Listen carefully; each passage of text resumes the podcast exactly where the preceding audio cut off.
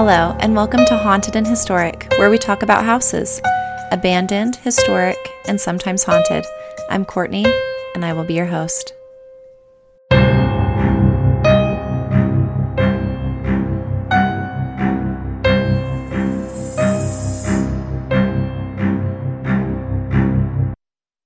Hello, and welcome to this episode of Haunted and Historic.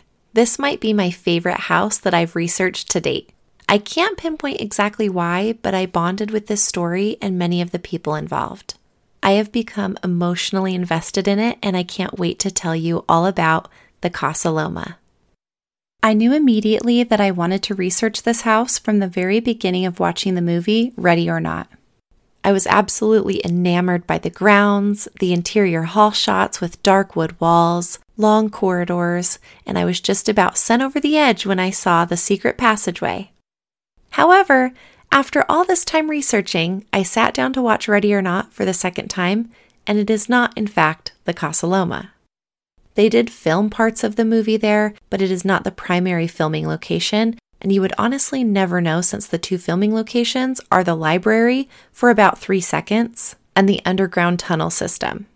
They filmed 85% of the movie at another mansion in Canada, so there's your hint at what movie house will be featured next month.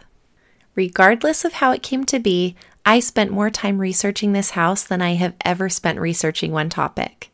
There are so many details to investigate separately, and in all my research, they were never all tied together in one place, so I am extremely proud of the work I've done, and I cannot wait to share this episode with you. I constructed this episode the way that I felt would be best. I don't want to go into a ton of detail about the house until you know how it came to be, so you can appreciate it that much more. We'll start with the history of the owner, Sir Henry Pellatt, detail the architect, E.J. Lennox, and break down all the details of this magnificent structure. It's going to be a long one, so please grab a drink, get comfy, and enjoy. Henry Pellatt was born in Kingston, Canada on January 6, 1859. As a young child, he was known mainly for his determination and desire to be first at everything, which would accurately describe him well into adulthood. He ended up dropping out of school at Upper Canada College to work instead with his father at his brokerage company. He purchased a gold ring for his mother with his very first paycheck as a way to thank her for all that she'd done for him throughout his life. At age 18, he joined the Queen's Own Rifles as a rifleman. Henry Pellatt had an immense love and fascination with the military, and it would become a prevalent and important part of his entire life. Throughout his life, he would also show grand gestures of generosity. At one point, he paid for 891 men to attend a military tournament in New York City, as well as taking 640 men to England for seven weeks of military training, which at the time was said to cost no less than $250,000. This will be an important detail later on. By the time he was 24, he had studied and practiced trading and stock promotion and became partner in one of the most active brokerage companies in Canada, which would lead to the accumulation of his fortune. Another avenue of his wealth was gained from forming companies and financing them by raising money from investors.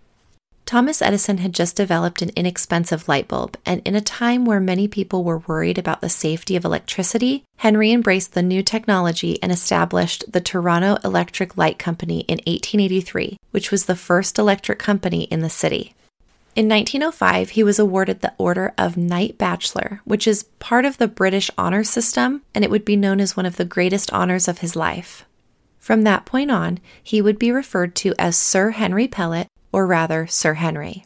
His wife would be referred to as Lady Mary. Sir Henry Pellatt had very fine taste and a crystal clear vision. He knew what he wanted and he was determined to get it. After contacting a friend of his, architect E.J. Lennox, the two began working on planning out the building that would become home to the Pellatt family. In nearly all of my research of the Casa Loma, there was little about E.J. Lennox, the architect. I had to specifically search for information about him since none of the books or articles I read detailed him in the necessary way. The Casa Loma story is nothing without the pivotal role of Lennox. E.J. Lennox is known as the man who built Toronto.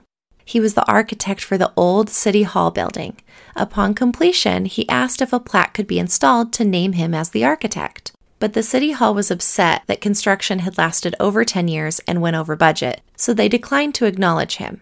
In a way to ensure his recognition, he engraved one singular letter on each stone decorative corbel around the eaves line under the roof, spaced just far enough apart that it wouldn't be obvious. It reads E.J. Lennox, Architect.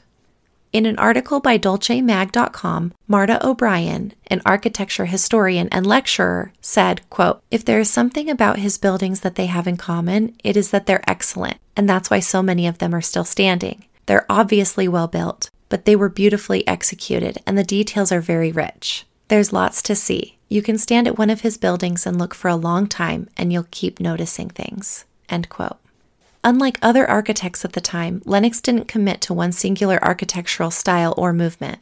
Another quote from the article says, quote, They, like most of the city's remaining historic structures, have become antique treasures left for locals and visitors to find. But thanks to his uniquely ornate style, Lennox's works are easy to spot in the rough, appearing distinctly out of place, yet exactly where they belong. End quote. Over his career, Lennox built nearly 70 buildings, at least 22 of which are still standing. In 1894, he built Toronto's first skyscraper, but it was demolished in the 1930s.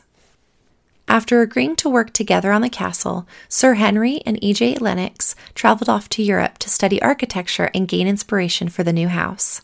Much inspiration was taken from the Balmoral Castle in Scotland, with a similar grey sandstone exterior and medieval architecture. The goal would ultimately be to create a grand structure with strong classical and medieval influences that was simultaneously modern and convenient. The beginning of the research and design process started in 1906, but it wasn't until 1909 that the house began the official design stage. Major construction didn't begin until April of 1911. E.J. Lennox was a perfectionist who insisted on using the best materials. He was reported at the construction site constantly, overseeing the workers, ensuring walls were aligned straight, and inspecting each gray sandstone that would cover the exterior of the castle, returning any that were not adequate to complete the job. If you did not perform to his standards, you were cut from the job. Sir Henry hired the Robert Simpson Company to scour Europe for elaborate furnishings. When the castle was finished, the cost of furnishings alone were estimated at $1.5 million. There's a story that circulated about the construction of the castle that elaborates on the mindset of the Pellatts. It's said that a crew of workers were hanging a crystal chandelier in the dining room when they lost balance and it was sent crashing to the ground. Lady Mary walked in just as it was happening, but only after making sure everyone was okay did she remark, Never mind, we'll just order another one. The bathrooms featured gold fixtures, and wood paneling from around the world lined the walls. Intricate floral plaster designs were found in nearly every room of the home. The height from the ground to the top of the Scottish Tower is more than 130 feet, about half as high as a sequoia tree. A solid stone wall measuring 6 feet wide and 10 feet high was built to surround the castle, adding to the medieval look. It took a year and a half to build and cost $250,000. With 98 rooms, it was the biggest private home ever built in Canada and was later called the House with 100 Rooms. I don't know who was in charge of the room count, but if you already built 98 rooms, why wouldn't you add two more and actually be the house with 100 rooms? Kind of a missed opportunity to me. On the first floor was the library, built with space for 10,000 books. Sir Henry and Lady Mary weren't the biggest readers, so most of the collection was books on gardening and the military. The floor features an optical illusion in the hardwood floors. Because of the herringbone design, when you look across the floor, it appears striped with light and dark wood, but beneath your feet, it seems to be one color. On the elaborate white plaster ceiling above is the Queen's own rifle's coat of arms. The conservatory, where Lady Mary held tea parties and receptions, featured a marble floor imported from Italy, along with two brass doors leading in and out of the room. Each door was bought at the cost of $10,000. In the center of the room was an elaborate Italian stained glass dome costing $12,000. The colorful dome was backlit with 600 light bulbs so the beauty of the glass could be seen in the day and night. Peacock Alley was built as an exact replica of a hallway in the Windsor Castle in England. There hung all of Sir Henry's paintings, said to be the greatest private collection of art in all of Canada at that time. Sir Henry's study was ironically the smallest room in the castle. On each side of the fireplace was a secret passageway. To the left, it would lead up to his bedroom suite. To the right, it would lead to the wine cellar in the basement, said to be one of the finest wine collections in North America. In the billiard room, Sir Henry and E.J. Lennox would keep a running game of billiards and always left the score standing so that neither one of them was defeated. On the second floor was Sir Henry's bedroom, which featured another secret compartment in a pillar where he hid important papers and valuables. His bathroom cost $10,000 to build and was made of white marble and even had a place for a phone. Lady Mary's bedroom is still painted in the original Wedgwood blue and white, which were her favorite colors. Since Mary often used a wheelchair, Sir Henry had an elevator built, which happened to be the first electric elevator in a home within the country of Canada at the time. I saw one mention that the elevator's name was Otis 1, which I thought was kind of cute. Lady Mary suggested they adopt the name given to the property of the former owner, Casa Loma, Spanish for house on the hill. It would take 300 men three years to complete the castle.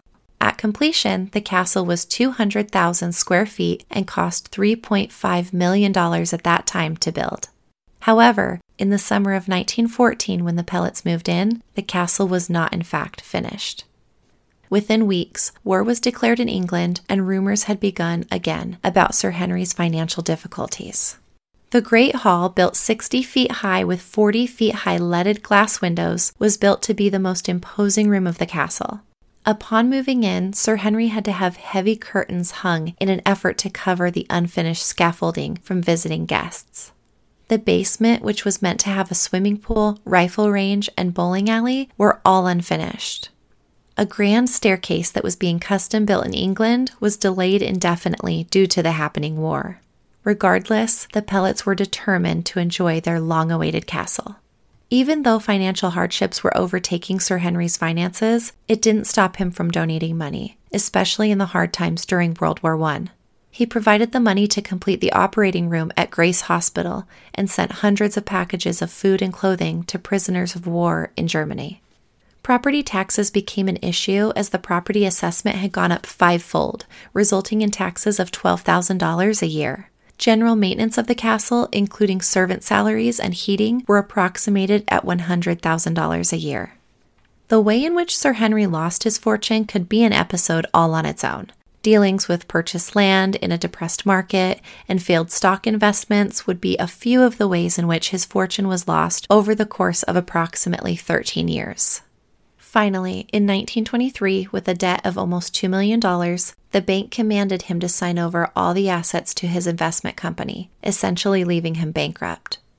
Within a month, he and his wife were forced to move out of their beloved castle. Within a year of leaving the castle, Lady Mary's health began to decline, and she died on April 15, 1924. In June of 1924, the auction of the century, as it was called, was held at Casa Loma, all the furnishings in the castle were auctioned off to Toronto's social and business elite.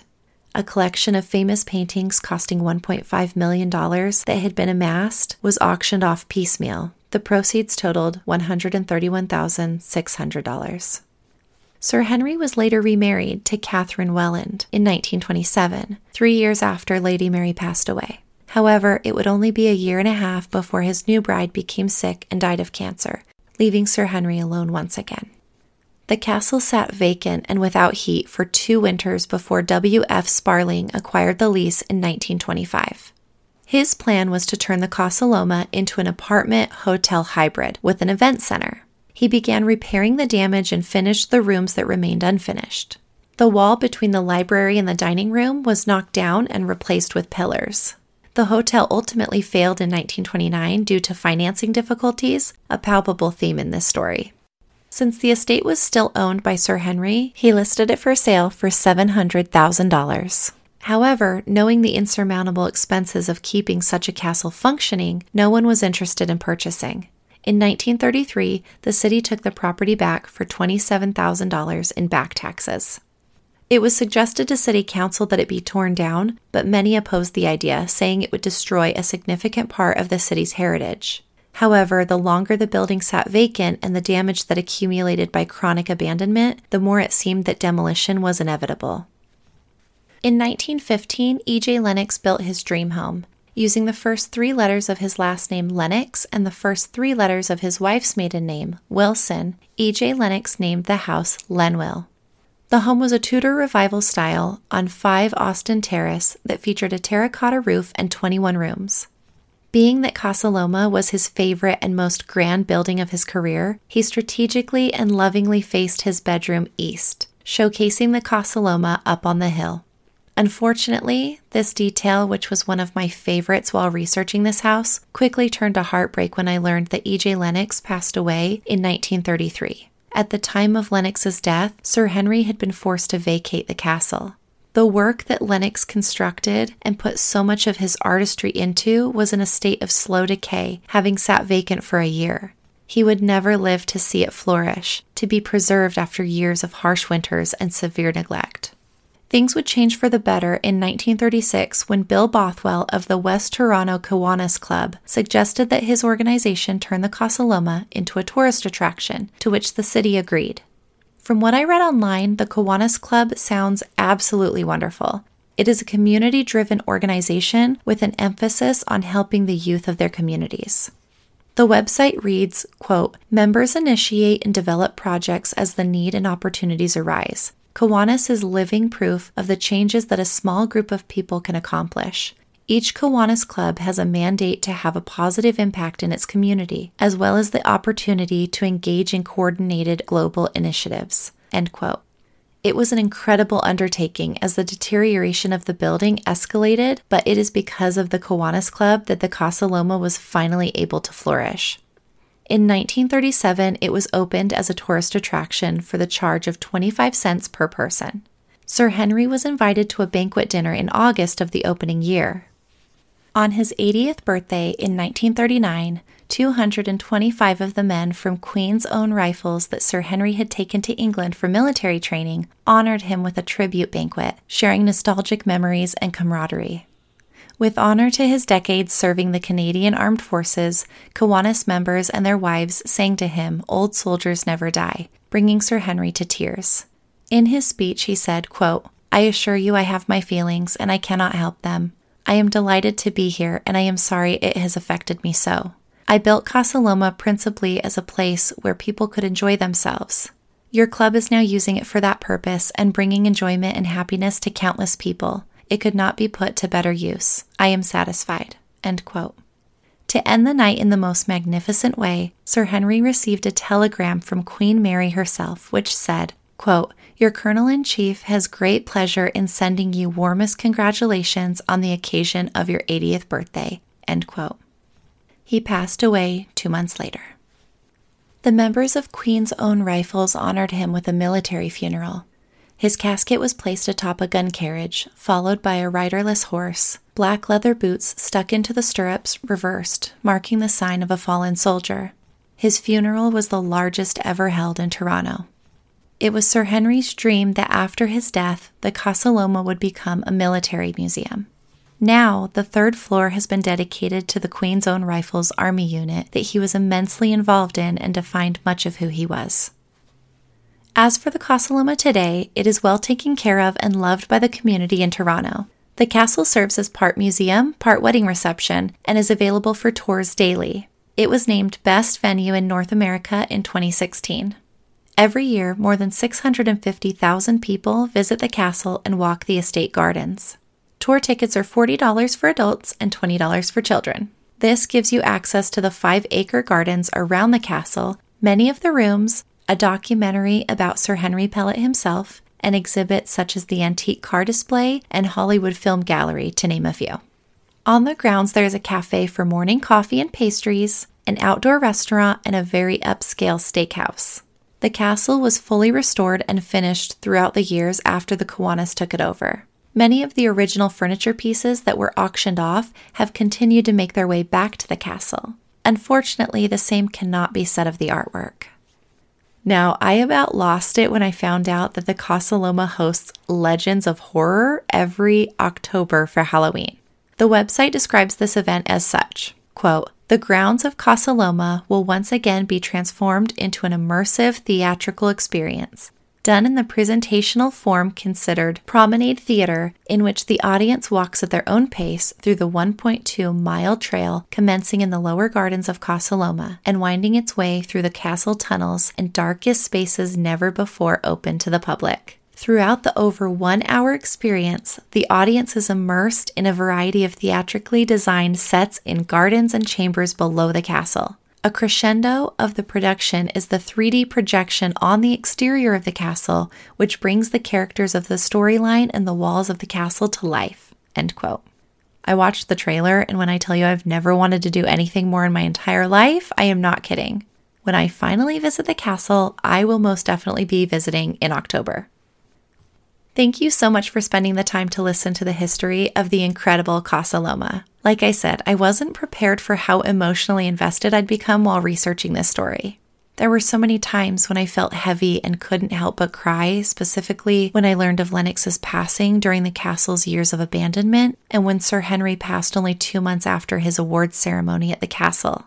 If you felt like you fell in love and then had your heart broken, then I've done my job. It is a story that will stay with me, and I am even more intent on making sure that I'm able to visit the castle in person someday. I truly hope you enjoyed it and find yourself wanting to learn more about it yourself, whether you check out the website for more pictures or the podcast show notes for books and articles about the Casa Loma. It's a building that deserves the attention and appreciation for all that went into it, and to EJ Lennox and Sir Henry Pellatt, who brought it to life, along with the Kiwanis Club of Toronto, who gave it a future. If you don't already, please follow me on Instagram at Haunted and Historic. I'll be posting some of my favorite pictures of Sir Henry Pellatt and the Casa Loma. Thank you so much for joining. I'll talk to you in the next one.